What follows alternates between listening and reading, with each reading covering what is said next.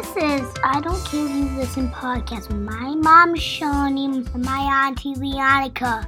This is episode 12. Thanks for listening. Enjoy the show.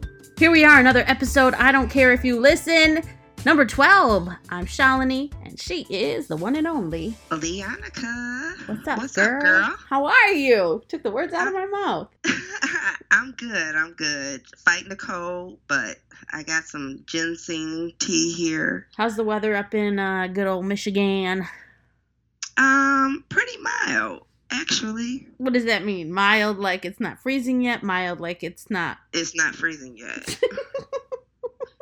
It's just frosty. Oh, God. You know, I told you I went to Chicago two weekends ago. I went for a surprise 40th birthday party.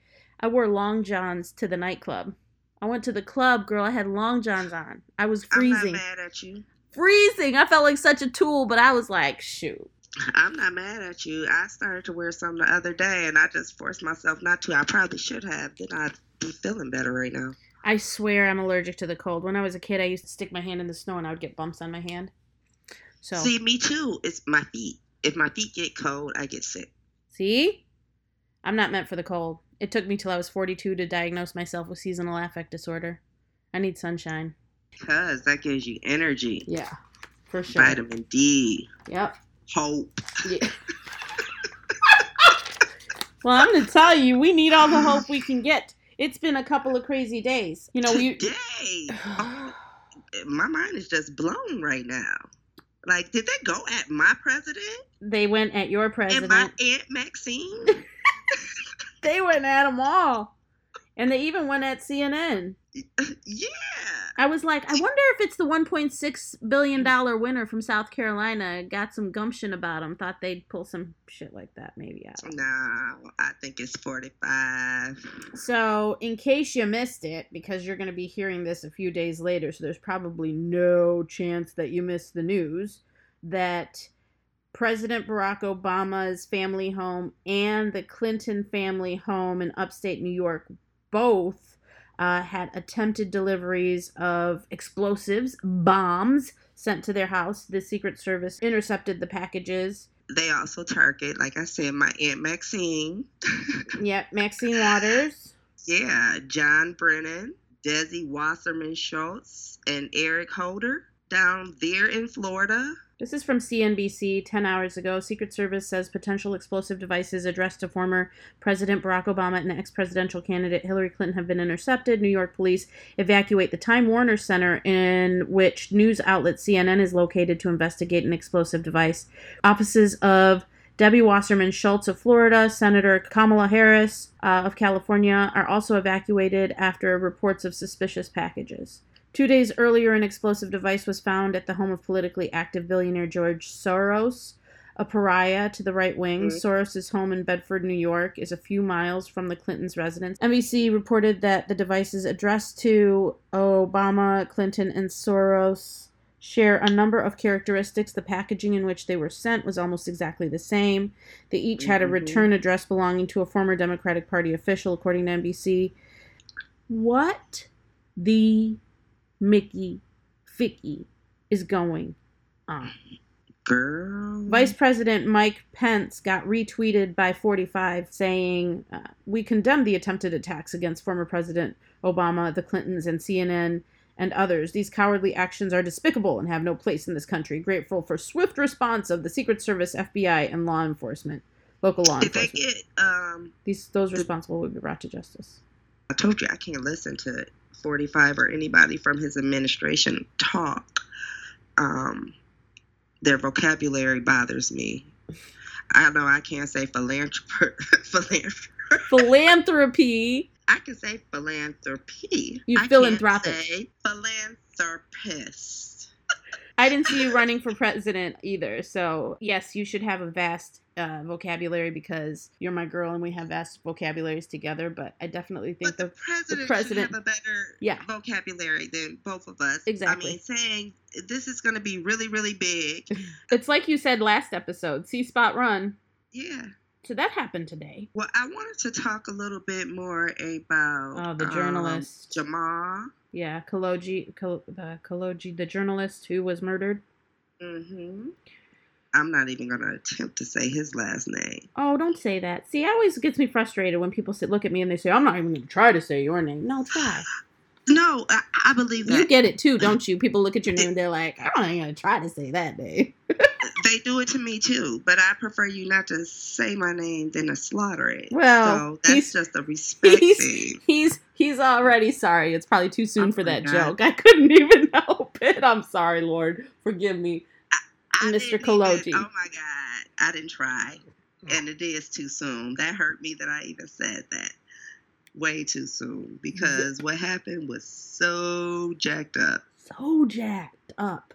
Jamal Khashoggi. Khashoggi. We'll go with Khashoggi. I think it's Khashoggi. Yeah, that sounds like what I've heard. Right, there you go. Jamal Khashoggi. That story is so messed up. Okay. According to CNN, this Donald Trump answer on Saudi Arabia and Jamal Khashoggi is a wow. That's according to CNN. Mm-hmm.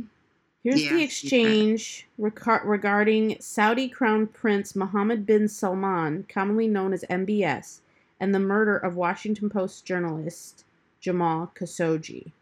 Wall Street Journal is asking the president, do you believe him? Do you believe the denials? Mr. Trump, I want to believe him. I really want to believe him.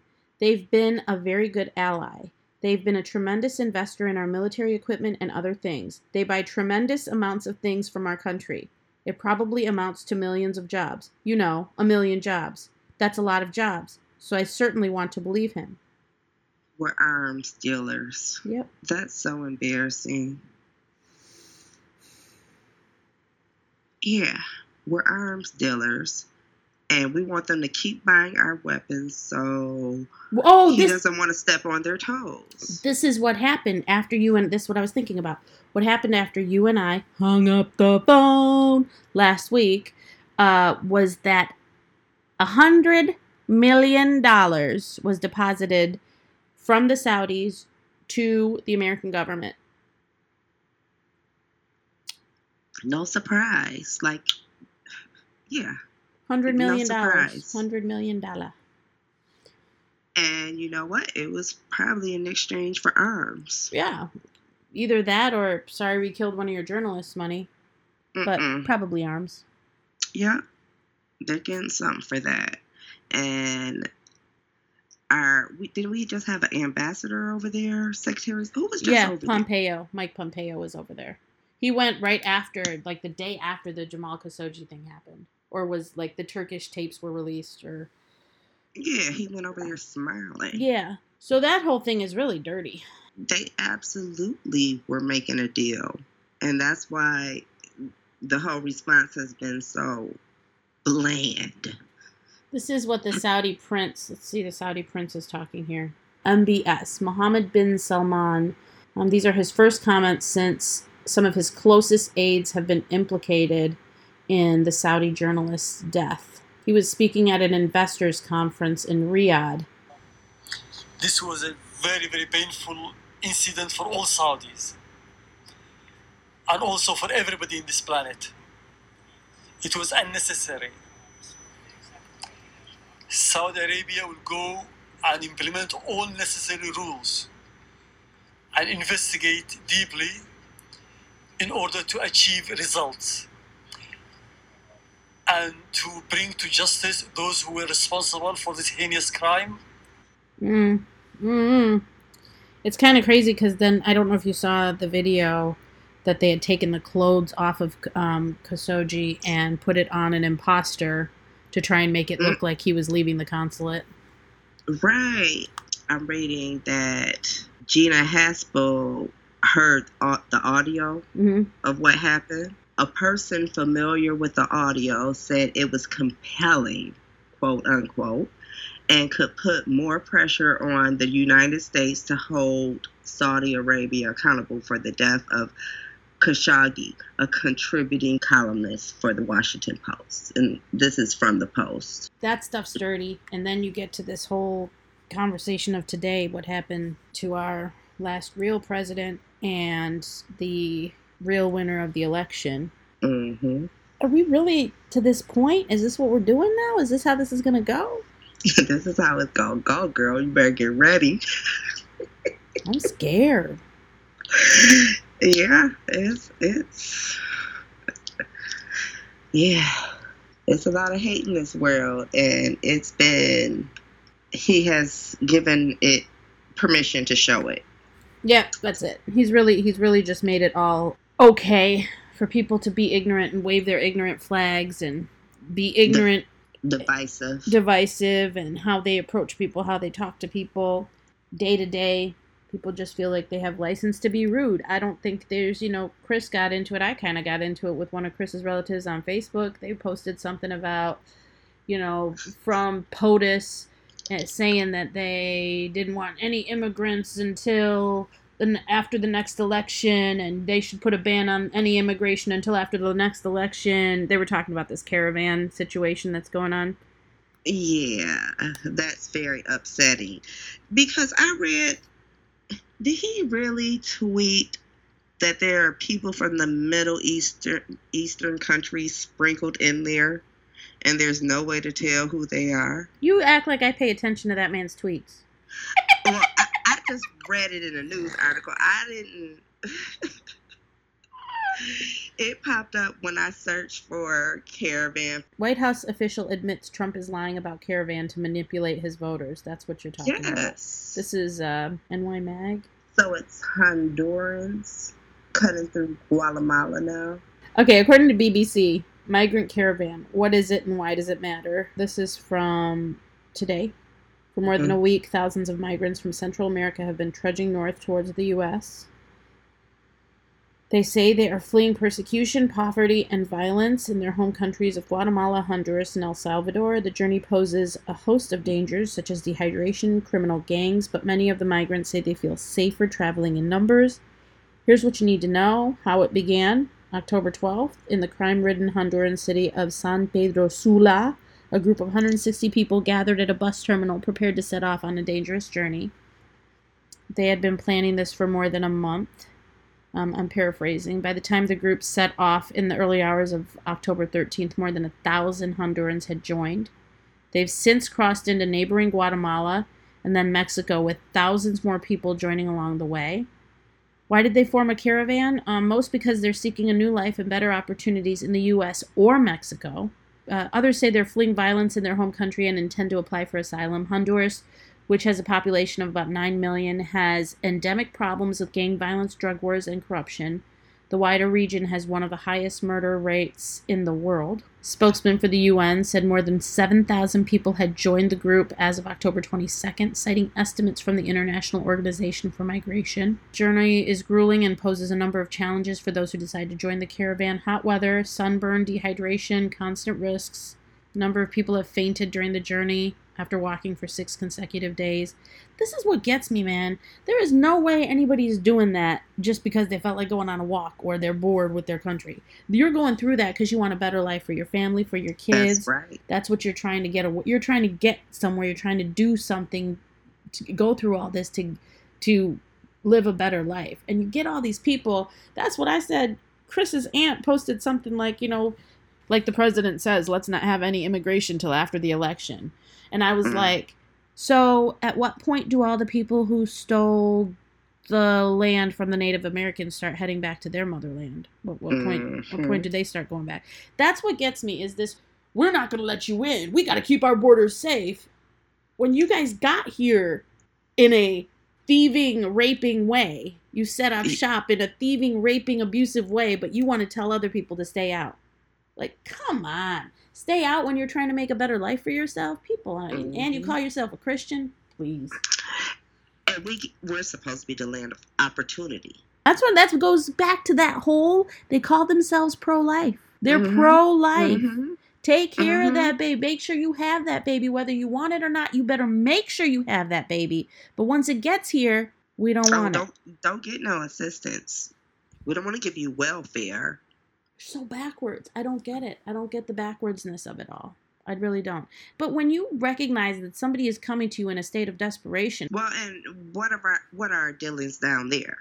Right. In what ways are we contributing to that? Are we selling those gangsters guns that are, terrorizing the country. With this regime, I don't put anything past him. He's going to the usual M.O. Mm-hmm.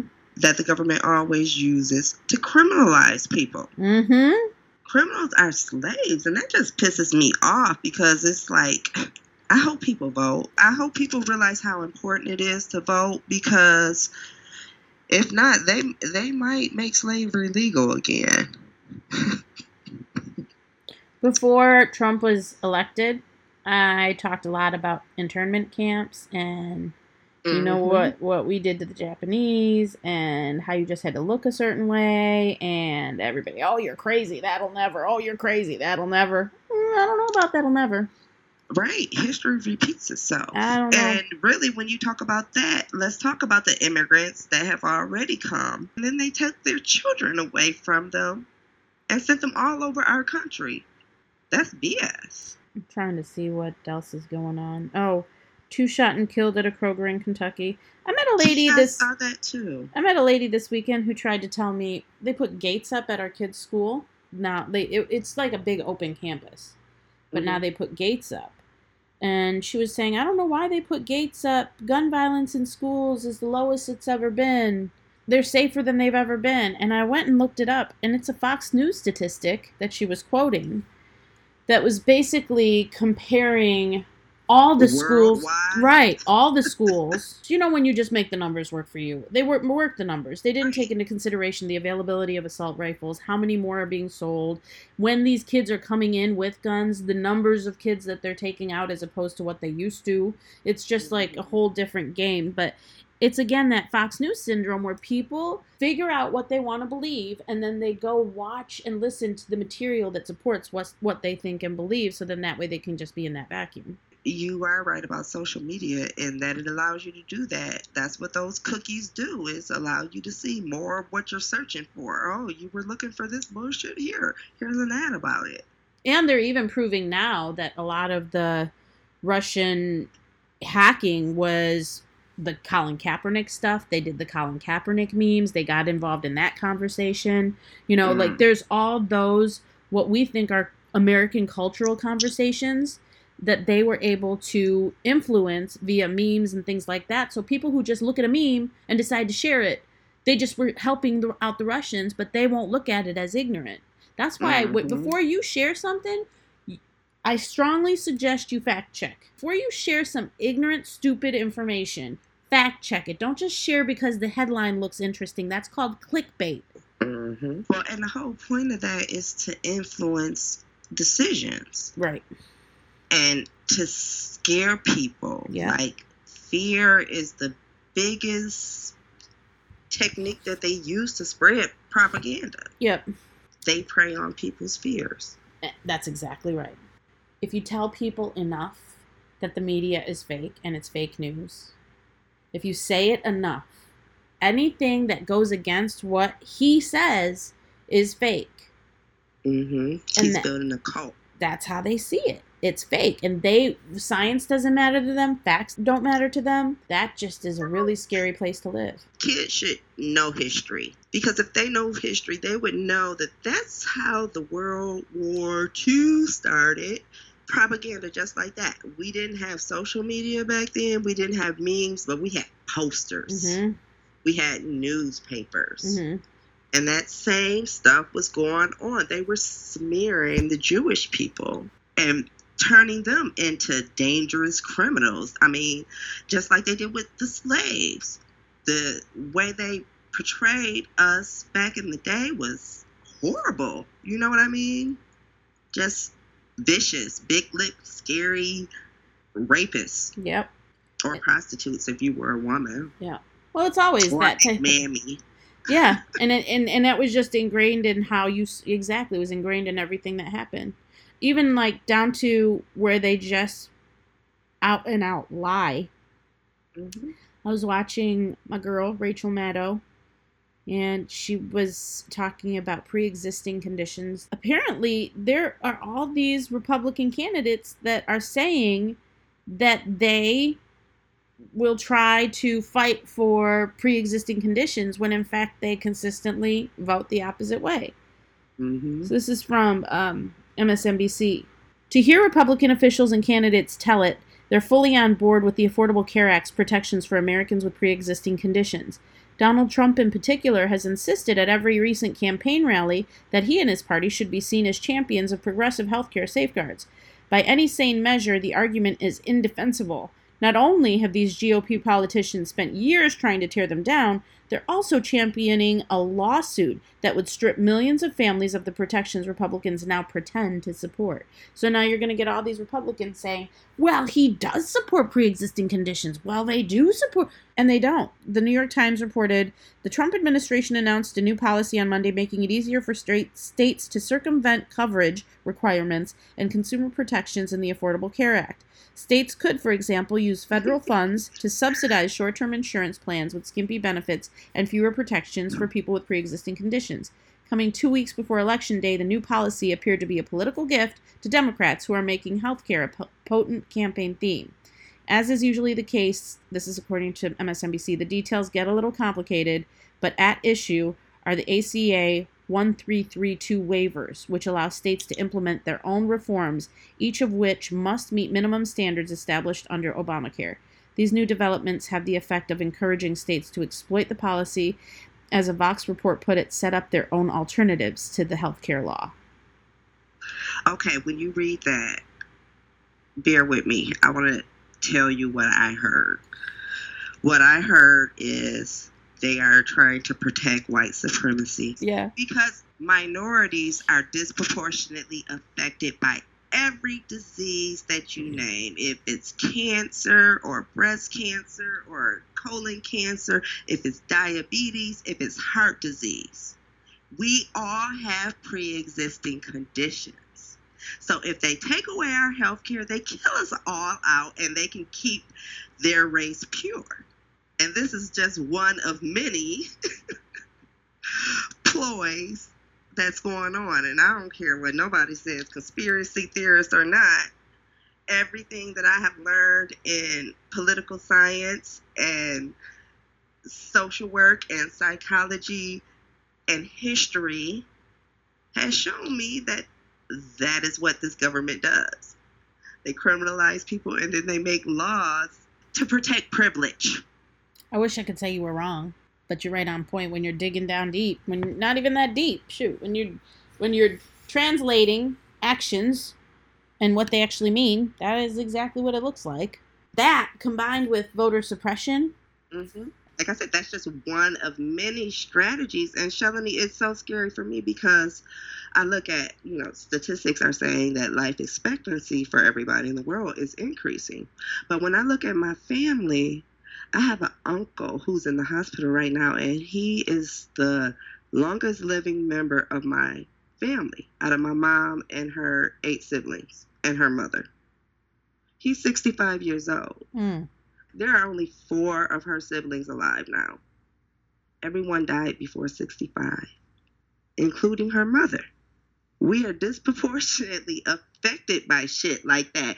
And so when you tell me stuff like that, when I look at my family's place in history, in this country, and the laws that have affected them. There were laws that were in effect in the 50s that said you can only have so many kids and receive public assistance. Mm.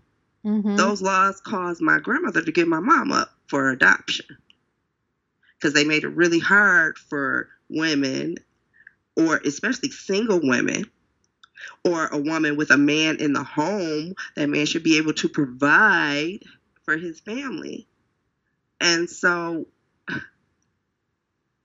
that started that cycle and generation of poverty. You know what I mean? They redlined, they made laws about where people could live. They called it redlining. And then they would move one black person in, and then all the property value dropped. Then all the white people move away, and more black people and other minorities move in the neighborhood. And then next thing you know, you got my mom's house, mm-hmm. where I grew up, mm-hmm. where the property values are probably, if they're $20,000, if your house is worth $20,000, you're good. You're lucky. Mm. And that's horrible. All the same time, when my grandmother was buying her house back even before the 50s in 1947, I believe that the people she worked for got her that house, financed it for her. She worked for a doctor's family, rich white family. She was their maid, housekeeper, nanny type of thing. You know what? The help. Mm-hmm, mm-hmm. And so they hooked her up. Nice. Well, she ran the house. Like, seriously, she got to wake up. She cooked for her kids and family. Then she go on to work and take care of them all day. Then come home at night, make dinner for them, and, you know, do it again the next day. So I know how that affects, you know, people, because I hear my grandmother, you know, brag about, oh, I was the first black person to move in this neighborhood. Mm-hmm. You know, when I moved over here, that was the army barracks, you know, and now it's the projects. Mm-hmm. When I see these different types of policies being made, I'm thinking, okay, they're going to affect me and my people even harder than the rest of the general population. And that's scary to think that, dang, my family's life expectancy is like 65. Mm. Now, see, and my uncle is right now, he's fighting for his life in the hospital. He's got fluid on his brain, his kidneys are shut down, and a heart condition. Oh, you know, honey, I'm sorry. You know, it's I'm like, dang, you know, we were happy he made it to 65. You know, he's the only one who made it to 65. And it's scary. My mom's 61. Gotta break some curses, and we really gotta be strategic in that, because this shit is real. Hold on, I got a sneaky peek. You say hi, Auntie Leonica. Come here. Hi, Auntie Leonica. Hey, precious. How are you? Good. You good? Oh, you're looking handsome. What do you say? Thank you. Thank you. You're welcome. Thank you. What are you doing? Ooh. Not right now. You come sleep in my bed later. I'm going to finish my podcast, okay? Your daddy's waiting for you, I bet. So good night, Mom. Good night, my love. Night, Leonica. Good night, sweetheart. Good night. See you in the morning. Pull my door shut, baby. Love ya. Okay, thank you, buddy. So, reminder, based on that whole conversation, when I'm thinking about, hey, you took a snapshot of me, cheese. I'm just pushing buttons. You are silly. Cheese. That's what my kid says, cheese. I guess Skype updated their platform and they got some new stuff going on. We could snapshot. Based on that conversation we just had, Florida, I urge everybody to vote yes on Amendment 4. Florida is one of the only states where felons, anyone who is convicted of a felony, is stripped of their right to vote. And that is not fair, because they've served their time, they've done their done what they needed to do. They're citizens just trying to be a productive part of society again. And this whole, you know, begrudging them the right to vote is just, to me, just such a control mechanism that it's pathetic. Pathetic. Mm-hmm. But Amendment 4, that's what we're voting yes on. That's what I would ask everybody do, is vote yes on Amendment 4. And up here in Michigan, Proposal 2, gerrymandering. Vote yes. We would like to have a citizen-run committee determine our voting districts, not our representatives in Congress, because we see they are biased because they want to keep their jobs. I cannot wrap my head around how people are okay with this game of messing with people's voting, not being a fair representation of the citizens who are doing the voting. Shalini, it's always been like that. I mean, we talked about that. 3/5. I know. It seems borderline treasonous, by the way, to me. It is. Messing with people's voting rights. They have to ratify our voting rights over and over again. I mean, they can take that away from us as minorities, from us as women. People better recognize. They're building a Supreme Court to do it. That's what they're building, a Supreme Court to create that circumstance. Unfortunately, that's If you don't want to believe it, that's what it looks like. It looks clear as day to me. That's what it looks like they're doing. Exactly. They're trying to take away our rights to whatever. They're trying to make whatever type of country they can get over on, I guess. I keep thinking about when Obama was president, and I always used to hear the ignorant ones say stuff like, they're coming for our guns, they're coming for our guns. And I feel like they're coming for our lives. They are now coming for our existences. They're coming for us. That's how I feel, because that's where I just told you where I fit in the picture. Mm-hmm. Like, whatever they do, it's going to mess me up. But, you know, in terms of the mass shootings and gun control, when I think about the fact that we're selling arms overseas, right, and how much money we're getting from that, there's no way. That's why they don't want to have gun control. And they don't talk about that. You know, there are no commercials saying, hey, we sold 450 million AK-47s to the Saudis. They are telling us that. Well, they are telling us that our military is over there training their troops. They're not publicizing that. Why do you think they're not publicizing that, Lee? They don't want us to look like, I don't know, money-grubbing traitors. That's right. I don't know. I hope that the vote, that, you know, everything right now comes down to please vote the right way. Please vote. I know we're pissing some people off tonight. I don't care if you listen. Episode 12. I don't. This is, again, therapy for us. This is our weekly get together to debrief on how crazy things are, the highlights of our life. We talk about the highlights of our life. We don't spend a lot of time talking about all the good, awesome stuff, but we do want to acknowledge that we have people who love us. We have people who care about us. We are blessed. We feel good about that. Right. That's what keeps us. I now have, I do work with kids, and I'm really fulfilled with that. I feel like I'm teaching kids music and giving them some good tools for life. So it's not this like doom and gloom misery stuff, but it is scary. It's scary to understand that these things are happening, and most of us are just going on about our day-to-day life like nothing big is happening. And these are pretty big things that are going on. Well, and that's why I shared that story about my family history, because you got to know how that stuff impacts you. Mm-hmm. You really do. So I can't stand for that. And I got to be very vocal, and I have to be pushy, because your life expectancy is 80 years. You're not thinking about my issues. And it's like you said, at this point, bullet points are so clear.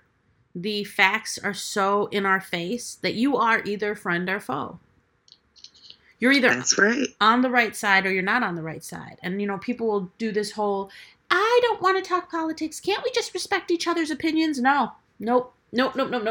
If your opinion is anywhere aligned with somebody who grabs pussy and thinks it's okay to rape women and is okay with an American journalist going missing for money, if you're okay with any of that, like, we're not on the same page. No, I can't respect your opinion. If you're a racist bigot, I can't respect your opinion. I cannot respect your opinion. If I had opinions that were awful and aimed to hurt any group of people, I would hope you wouldn't respect my opinions, because that's not the way we teach our children to be. That's right. We do not teach our children from the book of hate. If we taught our children from the book of hate, we'd be all in a different world anyway. So if we didn't start off in this good place that we all come from, we cry for a reason. We laugh because we're joyous. We come from a want and a desire to be joyous. And when you start messing with people's joy, because you need to put money in your pocket, now we're getting personal. Very personal. So vote. Andrew Gillum took on Ron DeSantis. Yes, I heard he did his thing. In a debate. It was heated. What I don't want to do is do what things like Andrew wants to do, which is do a California-style energy policy that will cause our electricity rates to skyrocket 20-30%. That's going to hurt senior citizens on a fixed income. That'll hurt our blue-collar workers. So let's deal with the issues that we can deal with. Mayor Gillum? Well, first, what Florida voters need to know is that when they elect the governor, they're going to have a governor who believes in science, which we haven't had for quite some time in this state. I'm not sure what is so California about believing that the state of Florida ought to lead in solar energy. We're known as the Sunshine State. The congressman let us know exactly where he was going to take this race the day after he won the nomination. The monkey up comment said it all, and he has only continued in the course of his campaign to draw all the attention he can to the color of my skin. And the truth is, you know what, I'm black. I've been black all my life. So far as I know, I will die black.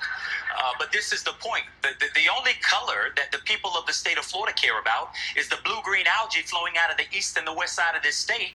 Let me first say, my grandmother used to say, a hit dog will holler, and it hollered through this room. Mr. DeSantis has spoken.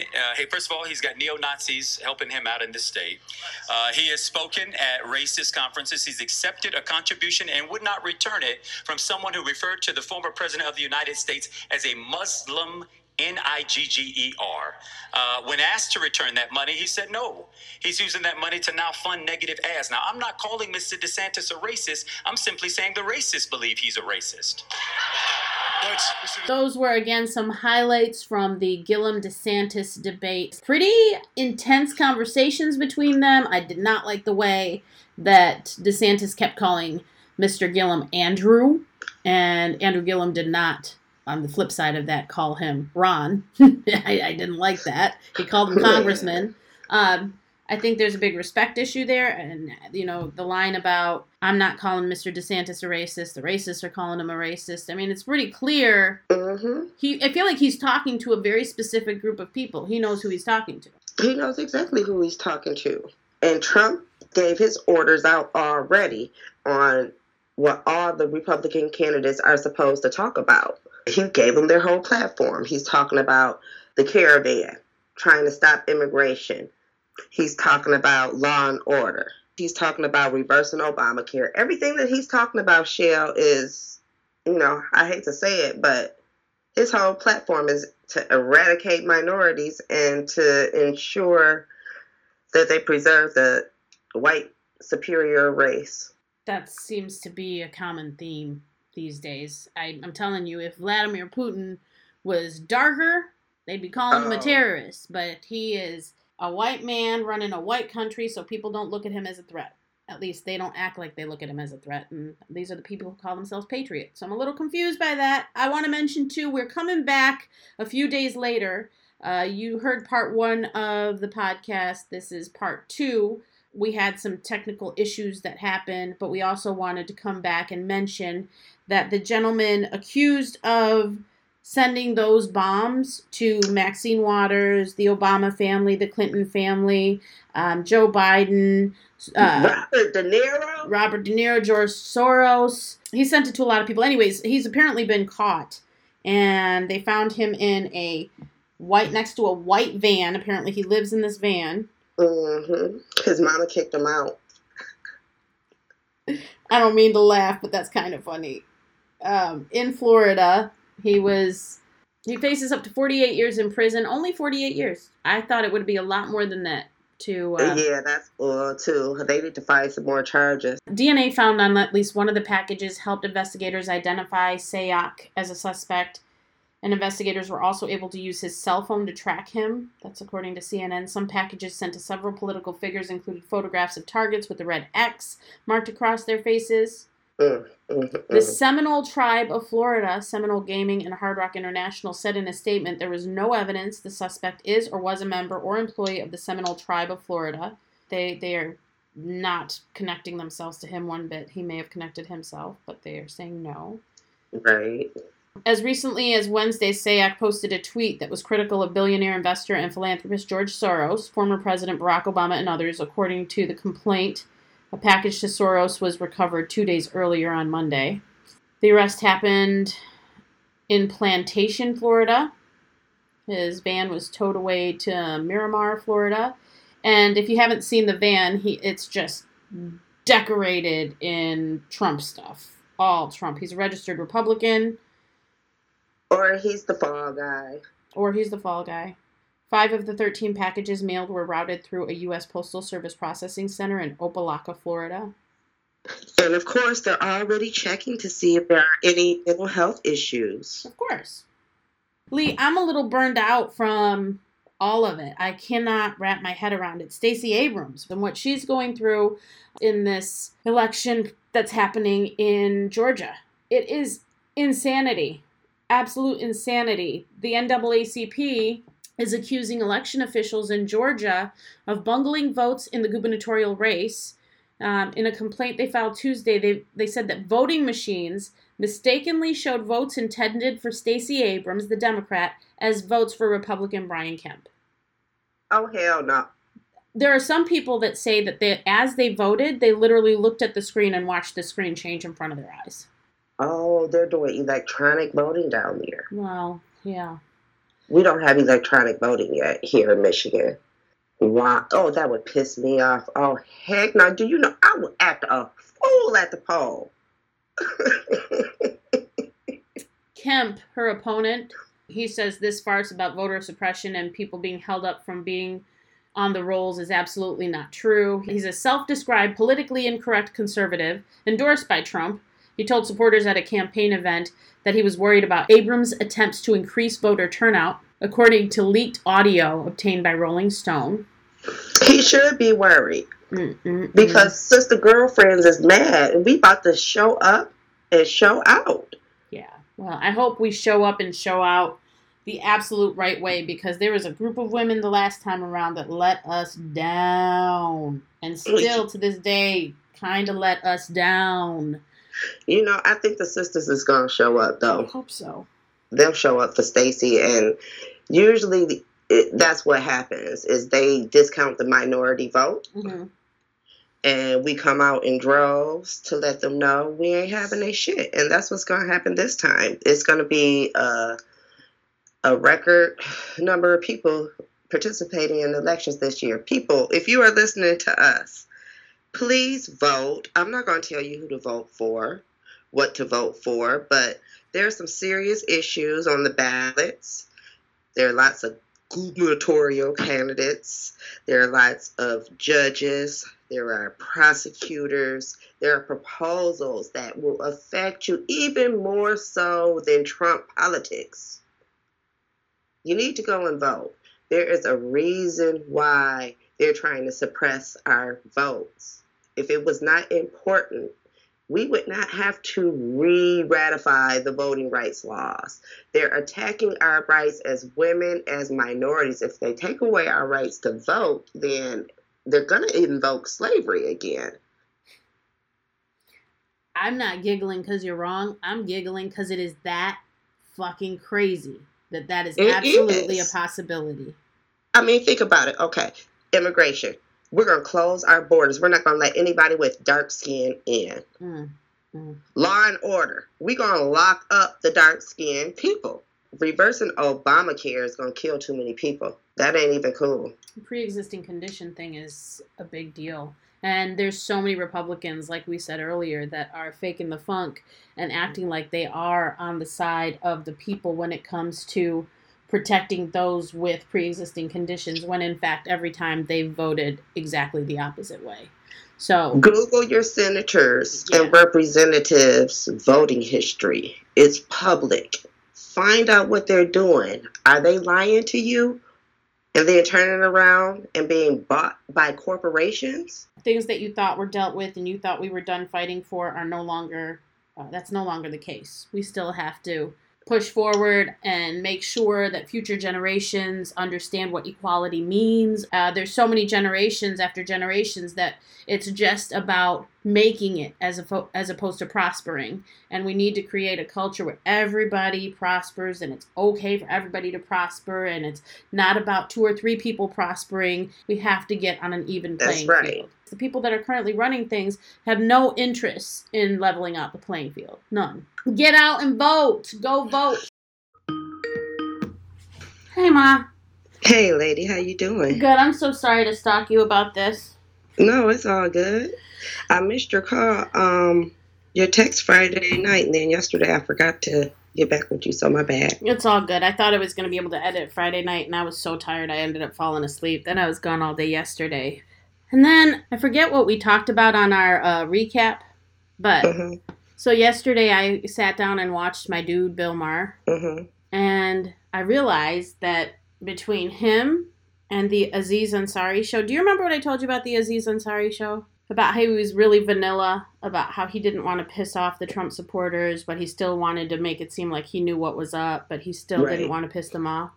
And walking the line. Walking the line. And I was feeling a little bit, like, insulted by that. Choose a side. Yeah. Pick a side. Friend or foe. Which one are you on? Come on, you know, like, say it. Bill Maher made me, he hurt my feelings yesterday. So he was on Friday night, but I didn't watch it till yesterday.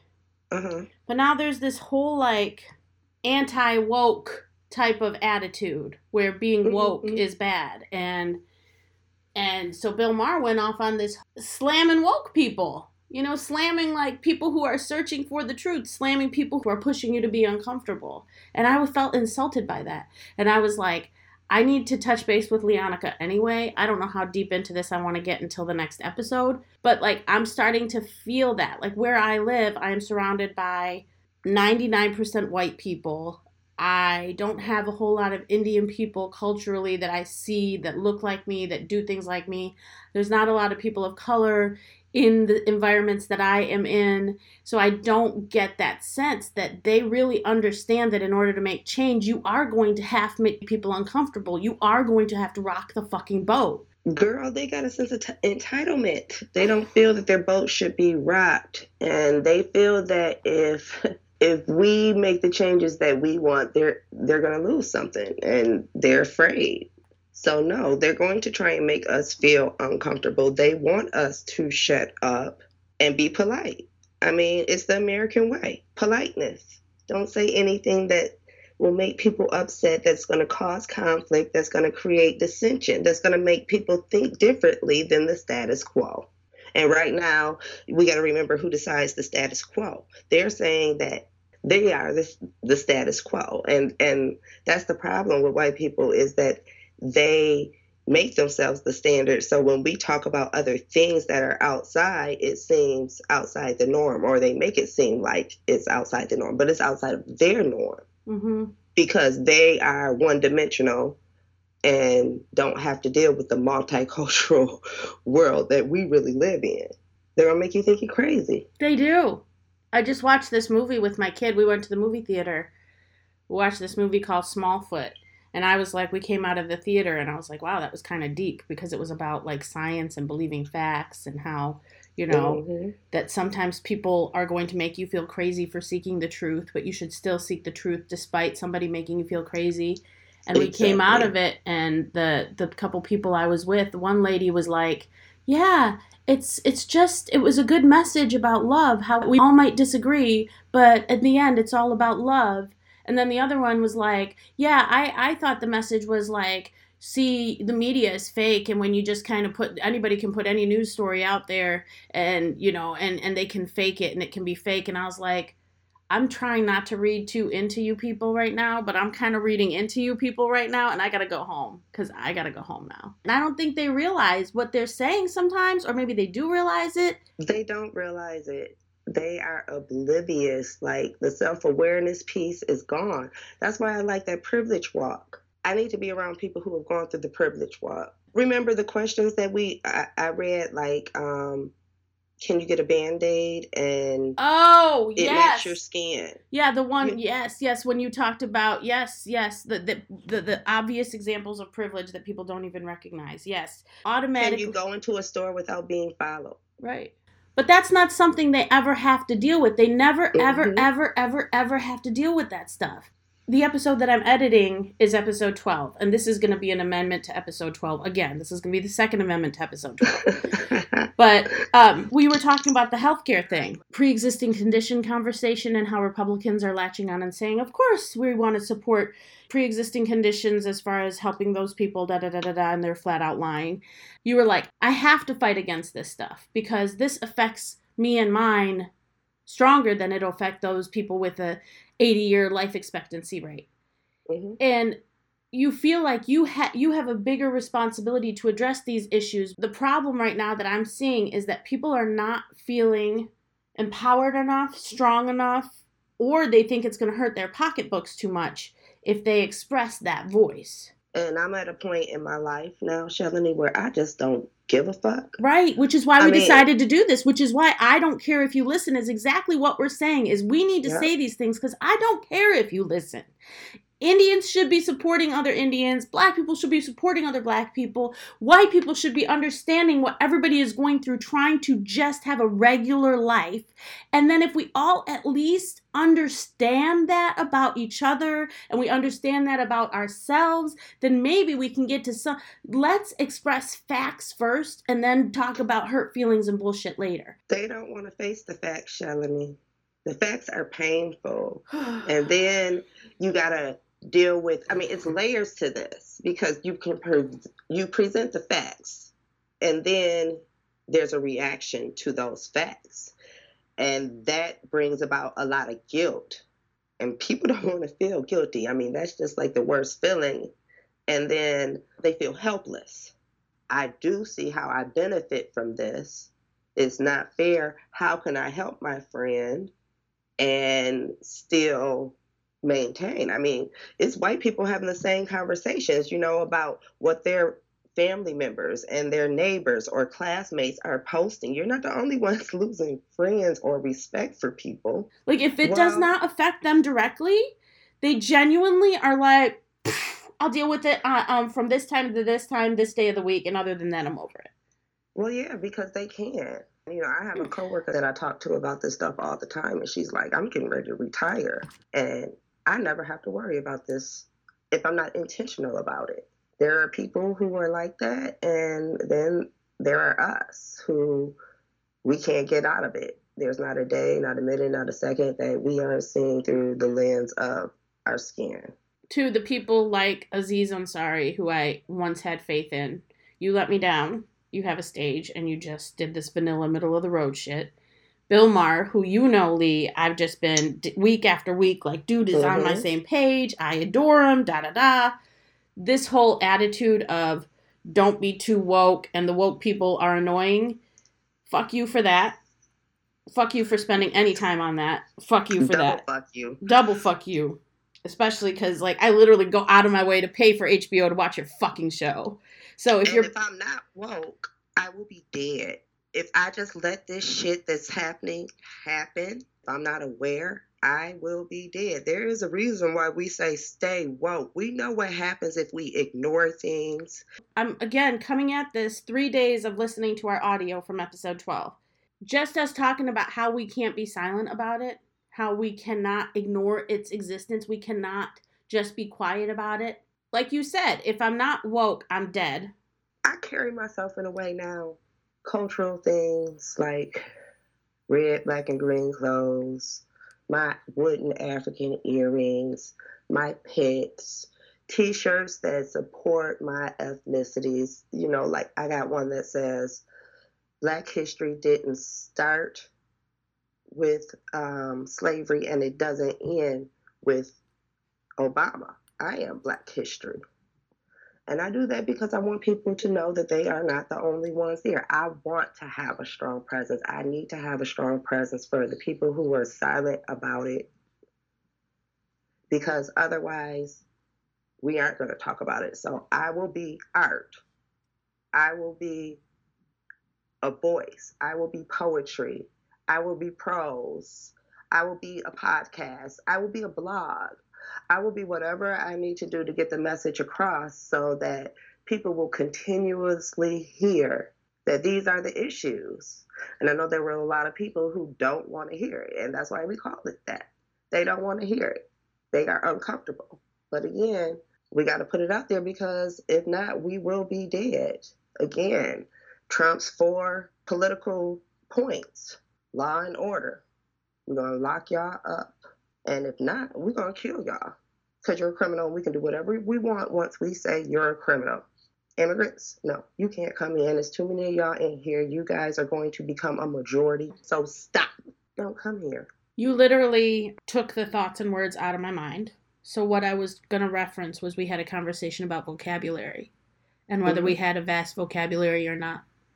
And I'm not expecting people to come to this podcast to listen for lectures on metaphysics and things like that. this is me and my girl really talking about our real life experience and our real life existence and our human experience. I have to use the voice I have. When I got into radio, I wanted to use the voice I have.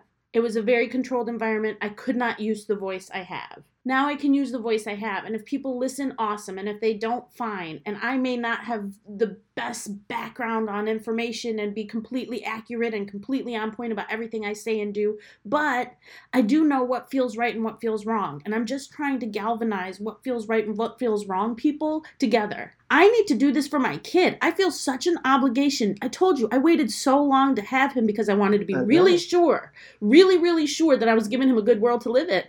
What have we done? You know, it's that like panic of like, oh shit, I'm sorry, dude. Really sorry. I feel really bad. And God, you know, God bless Bill Maher, because on his show, he did say like, I'm not understanding why everybody else isn't freaking out. And thank you for saying that. But I did really feel insulted by this idea that you can't be too woke. You have to be careful not to piss people off. I feel like, what if I'm that one voice that says the right thing to that one ignorant person that was one step away from doing something awful and ignorant? That's so hypocritical. What they say, don't use your voice, don't piss people off. But 45 can say whatever the hell he wants. Dog out sexual assault victims. Talk about grabbing women and their vaginas. That pisses people off. So it's okay for him to piss people off, but it's not okay for us to piss people off. Fuck that. I don't care if you listen. I don't care if you're mad. You trade positions with me. No doubt. If you feel that I am wrong, come live my life. I mean, all the facts and numbers are out there. Statistic after statistics, poll after poll, research after research. They know what it is. They don't want to see it. I knew that I wasn't moving to a metropolis. Like, I knew that before I came here. I guess I just thought... You thought it would be a diversity in ideas. Right. I thought that there would be enough of that. And I see that, and I see glimpses of that. But then people are really scared to go there. Well, because I don't want to offend... Okay, first of all, I'm either going to offend you, or if I side with you, who am I offending? Right. And that's where it is. That's where I'm at. But we've had this conversation about friend or foe. What are you? I need to know. Those are the people who want to walk the line. Yeah. And those that walk the line will kill you. So we'll kill you, Shell. We'll kill me. You know, people who walk the line, because they're just going to let the people who don't walk the line and are on the other side of the extreme do whatever they want to us. I promise to you, I don't ever plan on walking the line. You can't. It's not who I am. How do I really respected Bill Maher, and he really, really let me down. Even spending an iota of his time on, it is known that that is an easy attack tactic when you go after the people who are making the most noise. Woke people are villains. I guess I'm just sad that we're here. I'm really sad that we're here, but... Listening to the Gillum audio and listening to the debate, I'm a huge proponent. I like the way he talks. I like the way he thinks. Vote Gillum, vote, vote, vote, vote, vote, vote, vote, vote, vote, vote, vote. People just need to vote more than ever. We need to exercise our power. Mm-hmm. We are power. Maybe he'll correct himself in the next episodes. Give him another chance. 2 weeks. We'll see before I cancel HBO. Yeah, give him. I got to get this podcast up tonight, though. So let's keep our eye on Stacey Abrams. Big shout out to everybody in the Abrams campaign, and donate to that cause. Follow these people on Facebook. Find them. Andrew Gillum, vote for him. In Michigan, Gretchen Whitmer is who we're digging over there. And Prop 2. Vote yes on Prop 2. To ensure that citizens determine our voting districts instead of the politicians who will draw them so that they're reelected over and over again every 10 years. Our districts look like a little kid scribbled them all over the mitten instead of, you know, lines or based on population. So the other thing that we mentioned was Amendment 4 here in Florida. Give felons the right to vote. Florida has millions of people who have gotten off paper, who have served their time, who have completed parole, who have completed probation. They still have to mark that they have a felony every time they apply for a job or a membership to something or whatever. They have to face that all their life.